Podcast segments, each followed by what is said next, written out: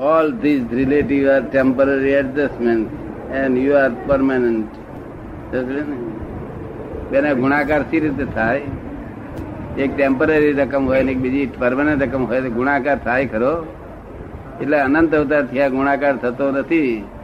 અને લોકો ગુણાકાર કરવા માંગે છે. તો જો ટેમ્પરરી રકમ બદલે બે પરમાનન્ટ હોય તો એનો કંઈક સમજ પડે. આ તો ગુણાકાર કરવા જતા વળી પેલી ઉડી જાય છે પછી બીજી મૂકીએ ત્યારે પર ગણ કરે કરવા જતા ઉડી જાય પછી. ટેમ્પરરી છે ને નેટિવ પ્લેસ આપણે ક્યાં આગળ આવી. પેટલા પેલા મેજિસ્ટ્રેટ હતા ને મંજુલાલ દવે. હે? તો મેજિસ્ટ્રેટ મંજુલાલ દવે. એમના દીકરા હતા મેજિસ્ટ્રેટ હતા એમના ફાધર અને બહુ વર્ષના બત્રીસ તેત્રીસ વર્ષની સર્વિસ છે મેનેજરની. શું કહે છે? બત્રીસ તેત્રીસ વર્ષની સર્વિસ છે મેનેજર તરીકે. હા. હવે બે, ત્રણ વર્ષ જ રહે. એટલે વાત આ આ પઝલ છે the world is the puzzle આ પઝલમાં બધા જ પઝલમાં સોલ્વ થાય કેવી રીતે the world is the puzzle itself itself puzzle થયેલું છે.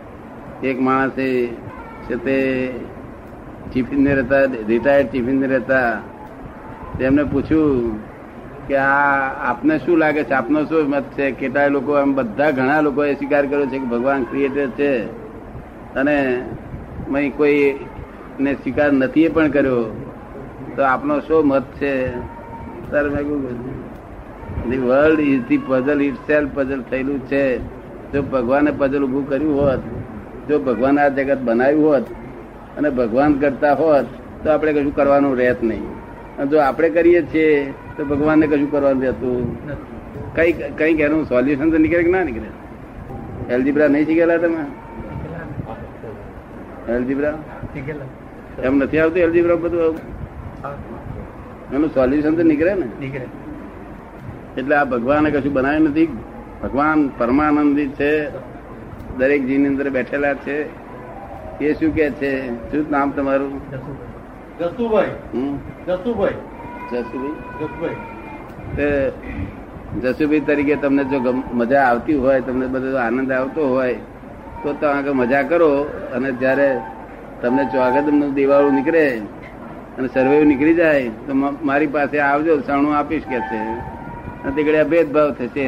તે તમે પોતે જ મારું સ્વરૂપ છો કે જો હજી અમે થાક્યા ના હોય તો સ્થિર જાય? હવે થાક્યા. તાર રસ્તો ના જડે. તો રસ્તા પાસે ભૂમિઓ જોઈએ. અનંત અવતારથી ભૂમિઓ ખોળે છે. જયારે ભૂમિઓ ખોળે છે ત્યારે થાક્યો નથી હોતો. જયારે થાકે છે ત્યારે બહુ ભૂમિઓ જડતો નથી.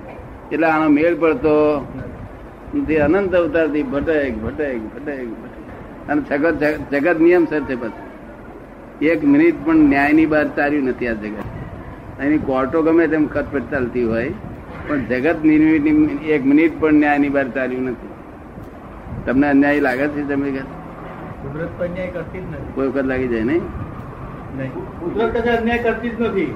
હા, કુદરત એક મિનિટ પણ અન્યાય કરશે આ બધું અહીં કોર્ટો બોટોમાં અન્યાય થાય વખતે પણ જગતમાં એમાંથી અન્યાય થાય. તમે આ જગતને બહારથી પણ જોઈ શકીએ છીએ ને અંદરથી પણ જોઈ શકીએ છીએ.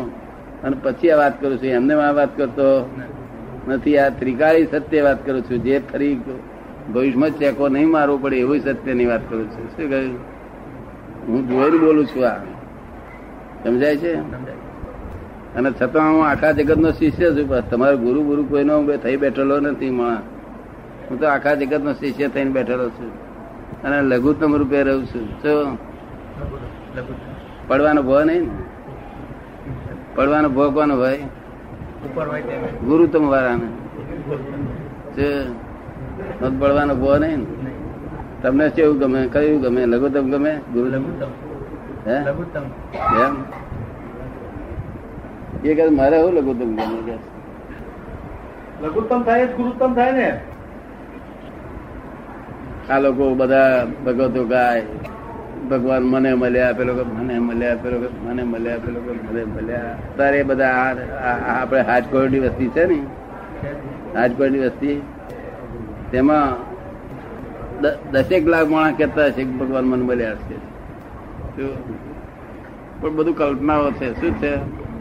મને ભગવાન. એની કલ્પનામાં, કલ્પનાના ભગવાનને કેપ કરે. શું કરે છે? મય દેખાય, મય હું પૂછું પછી. તમને ભગવાન શું, કેવી રીતે મળ્યા? શું શું થયું છે તો કે મય દેખાય છે મને. શું શું દેખાય છે? કૃષ્ણ ભગવાન, મુરલી સાથે ગાય બાય ગાય સાથે બહુ સારું ખોટું નથી, તને એકાગ્રતા રાખશે ઘડી વાર. પણ એ તો દ્રશ્ય છે શું છે? ભગવાન દ્રષ્ટા છે શું છે? આ દ્રશ્ય દ્રશ્યને દ્રષ્ટા માનીએ તો આપણને ફાયદો મળે ખરો? હે? ભગવાન દ્રષ્ટા છે. અને એ તો દ્રશ્ય છે. એવું બધા બહુ લોકોને ભગવાન મળ્યા. તો છેડ ગાય છું તુહી. તુહી ગાય. શું કે? શું ગાય છે? તુહી નો અર્થ શું? કઈ સેપરેશન લાગે છે? ભગવાનને તુહી કહીએ તો ભગવાનમાં આપણામાં કઈ સેપરેશન લાગે છે એમાં? કે એકતા લાગે છે? તમે જ હું છો એમ એનો અર્થ થાય કે છે? ના ના તુહી તુહી કહીએ તો આ એકતા લાગે છે કે જુદું લાગે છે? ભગવાન જોડે. જુદું લાગે. જુદું લાગે. હમ? જુદું લાગે. જુદું લાગે કે છે? ના તો જુદું ને હું તું જુદા થઈએ જ પહેલેથી તે એમાં તું તુહી તુહી ગઈને શું કાઢવાનું છે તે? પડે ને? હું અહીં બોલ હું જ છું બધે. હું બોલું છું હું છું હું જ છું બધે. મને હું સિવાય બધું દેખાતું જ નથી. જો જો તું છું તો તું હું બોલ. નહીં તો તું તું તો અનંત અવતારથી ગાગાટ કરીશ છે બીજું ધંધો શું મળ્યો છે જો હું તું બે છે ને તો બધી સંસાર જ છે. શું છે? અને હું કરું છું તેઓ કરે છે અને તે કરે છે ત્યાં સુધી ભ્રાંતિ છે. ક્યાં સુધી ભ્રાંતિ છે. ભ્રાંતિ કઈ સુધી છે? હું કરું છું? તે વખતે પોતે છોડી દે કરતા પણ કે ના હું નથી કરતો. કોઈ ગમે ત્યાં આરોપ કરે ભગવાન ઉપર ગમે તેનો. તમે તો અમારું ગજુ કપ્યું. એટલે વાત એ ભ્રાંતિ. શું કહ્યું? તેઓ કરે છે તે ભ્રાંતિ તે કરે છે તે ભ્રાંતિ જે એટલે હું કરું છું, તે કરે છે, તેઓ કરે છે, એ બધી ભ્રાંતિ છે. એ ભ્રાંતિની બહાર નીકળશે જો ત્યારે ભગવાન ઓળખાશે. તમને એવું લાગે છે, હું કરું છું, તેઓ કરે છે, એવું લાગે છે, એવું બોલો છો? એ ભાષામાં છો બીજી ભાષામાં છો? હું કરું છું, તે કરે છે તેવું કરે છે, એવું એવી જ ભાષામાં છો ને? બીજી લેંગ્વેજમાં નથી આવ્યા ને? જયારે પેલી લેંગ્વેજ આવશે, ત્યારે ભગવાન ભેગા થશે. ખરેખર આ તમે કરતા નથી આ બધું હવે? શું કે છે? આપણે જ કરીએ. આપણે જ કરીએ.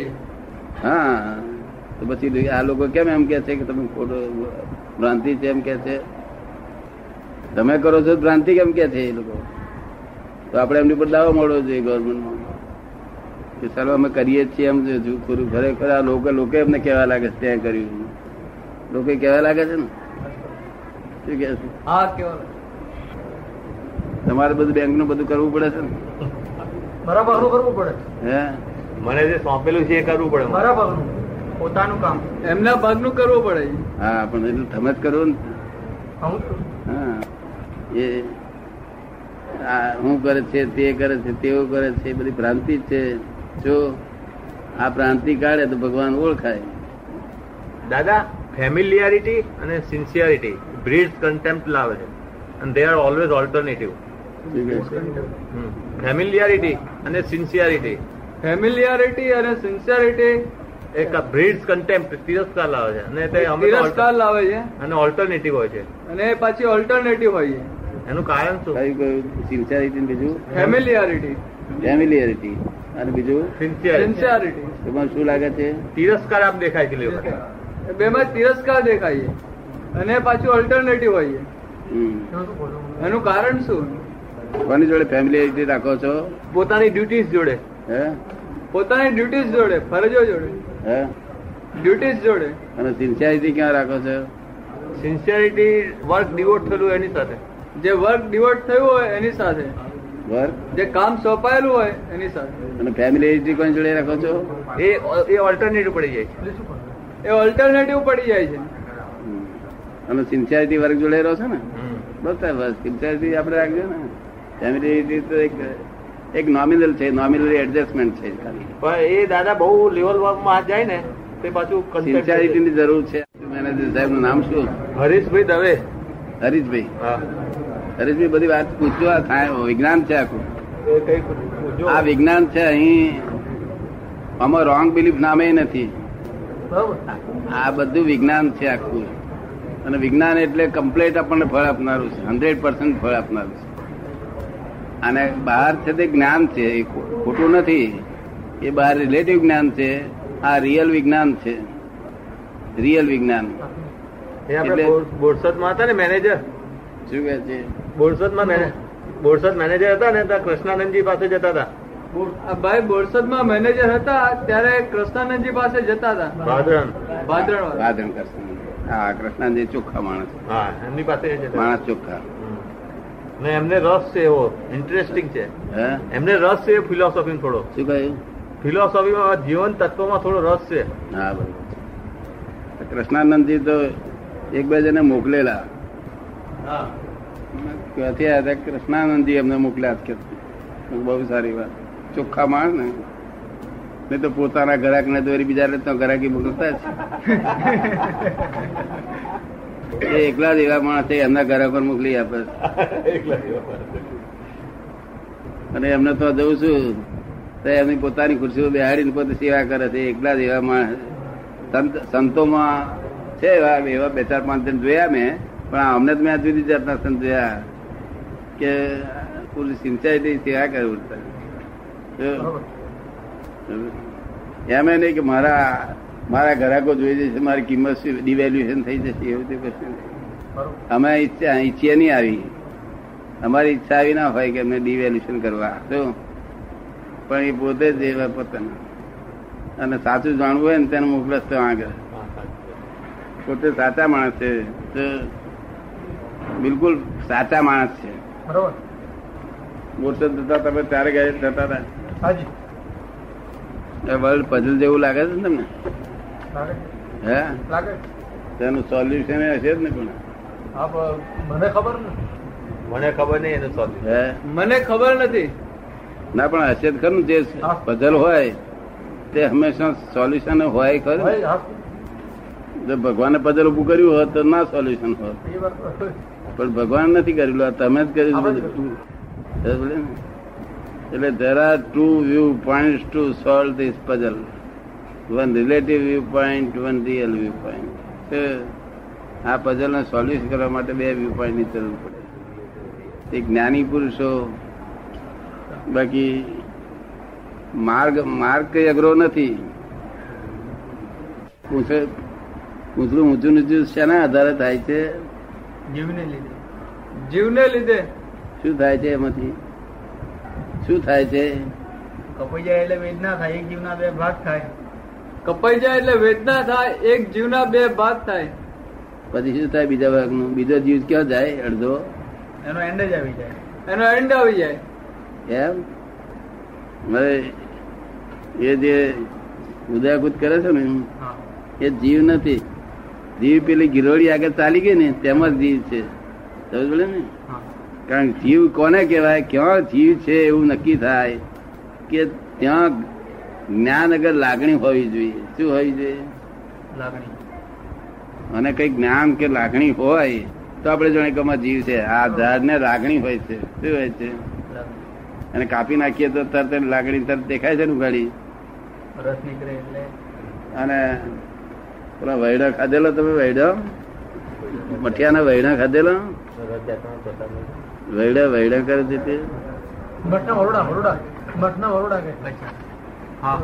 હા હા ઉગેલા મઠ એ મઠને પાણી નાખે અને બાંધે એટલે લાગણી વાળું એને લાગણીઓ દેખાડે પોતાની. જો માટે જીવ છે તો. જ્યાં લાગણી નથી જ્યાં જ્ઞાન નથી ત્યાં જીવ નથી. જો. એ એવું તમને સમજાયું?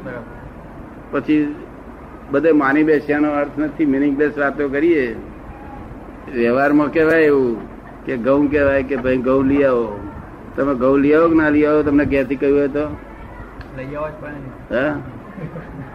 એક જ ઘરમાં હા બધા ભેગા એક જ કુટુંબના બધા ભેગા રહે છે. હા આ દેખાય છે બધા ભેગા રહે છે. પણ મહી કઈ કઈ કઈ કઈ કશું કશું હોય છે. દેખો લે છે, દેખો. લે. તો એનું શું કારણ? રોજ જ ભેગા રહેતા હોય છે બધા. બધા રોજ ભેગા રહેતા હોય છે. બધા આશા મજા કરતા હોય લોકો પડોશીઓ જોઈએ મેં કઈ કઈ કઈ કઈ ડખાડખી થોડી ઘણી પણ હોય ખરી. એનું શું કારણ? ભેગા છે ના રહ્યા. એ કેમ થતું હોય છે એવું? ડખો એટલે ખરી રીતે આપણે આમ આ ભ્રાંતિથી આપણને એમ લાગે છે કે આ બધા આપણા કુટુંબ રહે છે એ બધા આપણા જ છે. શું ભ્રાંતિથી એવું લાગે છે પણ ખરી રીતે કુદરત શું કર્યું છે? કુદરતે શું કર્યું છે? કે જેની ગૂંથણી છે ને જેના જેના ઋણાનુબંધ છે હમામી તેને ભેળા કર્યા છે કુદરતે. શું કર્યું છે? ઋણ પતાવવા માટે. પછી વધારવું એ સમજી વાત છે પણ ઋણ પતાવવા માટે કુદરતનો નિયમ એવો છે કે ઋણ પતાવી દે ઉડાવવું. ઋણ પતાવવા માટે તમને ભેગા કરે છે. પછી તમે પતાવો કે વધારો કે તમારું ગૂંચવાડો વધુ કરો કે ગૂંચવાડો ઓછો કરો એ તમારા હાથની વાત. બાકી કોઈ કોઈનો વાઈફ હતી નથી કોઈ કોઈનો બાપ હોતો નથી. આ બધું જ છે તે ઋણાનુબંધ ગૂંચવાડો છે. શું છે? જેમ એક ઝાડ ઉપર બધા જાનવરો ઉપર આવીને બેહે તે આમથી આયા આમથી આયા આમથી આયા. આખી રાત તમને રાતે બધા બેહી રહે. અને હવારમાં હોવાની દિશા ઉડી જાય. એવી રીતે આ પચાસ વર્ષ બેહી રહેશે કોઈ પચીસ વર્ષ કોઈ પાંચ વર્ષ આજે આપણે કહેતા હોય કે અમારા સસરા તમે ઓળખણ પાડવા ભાઈ ને જો અને પંદર વાઈફ ડાયવર્સ લે તો આપણે સસરા કહેવાય ચોથાડે ના કહેવાય. એટલે મારે કોઈ જો- આ છોકરો હોય પોતાનો. એકનો એક છોકરો હોય. એની પાછળ કલાક લઈ લઠ લઈ લઠ ને ફરી વર્યા તો છોકરો કે છે છોકરો કે હું તો આને અમે દાવો મળીશ કે છે કે દાવો મળે કે ના મળે? જ આપણું હોય તો આવું બને નહીં. અને તો તો બાપ મરી જાય છોકરા એની પાસે મરી જાય પણ કોઈ મરી જાય છે નિરાતે આવીને ઘેર જમા છે નહીં? એટલે આ બધો ઋણાત્મક હિસાબ છે બધા. કોઈ કશું બધા સ્વતંત્ર ખાલી ઋણનો જ ચૂકવાટો છે. અને તેમાં આપણને લાગ્યું કે અમારા હા ઈ આવ્યો ને અમારે આવ્યો ને. શું? વ્યવહાર ઊભો કર્યો આપણે? વ્યવહાર ઊભો કર્યો. અને વ્યવહારે કેવો? ઘઉં ઘઉં જેવો.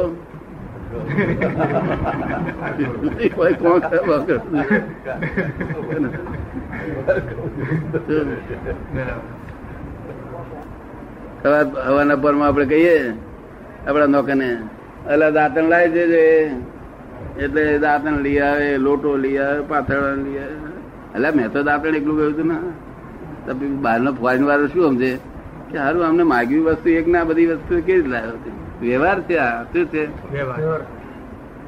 એવી તમને સમજ્યા ને?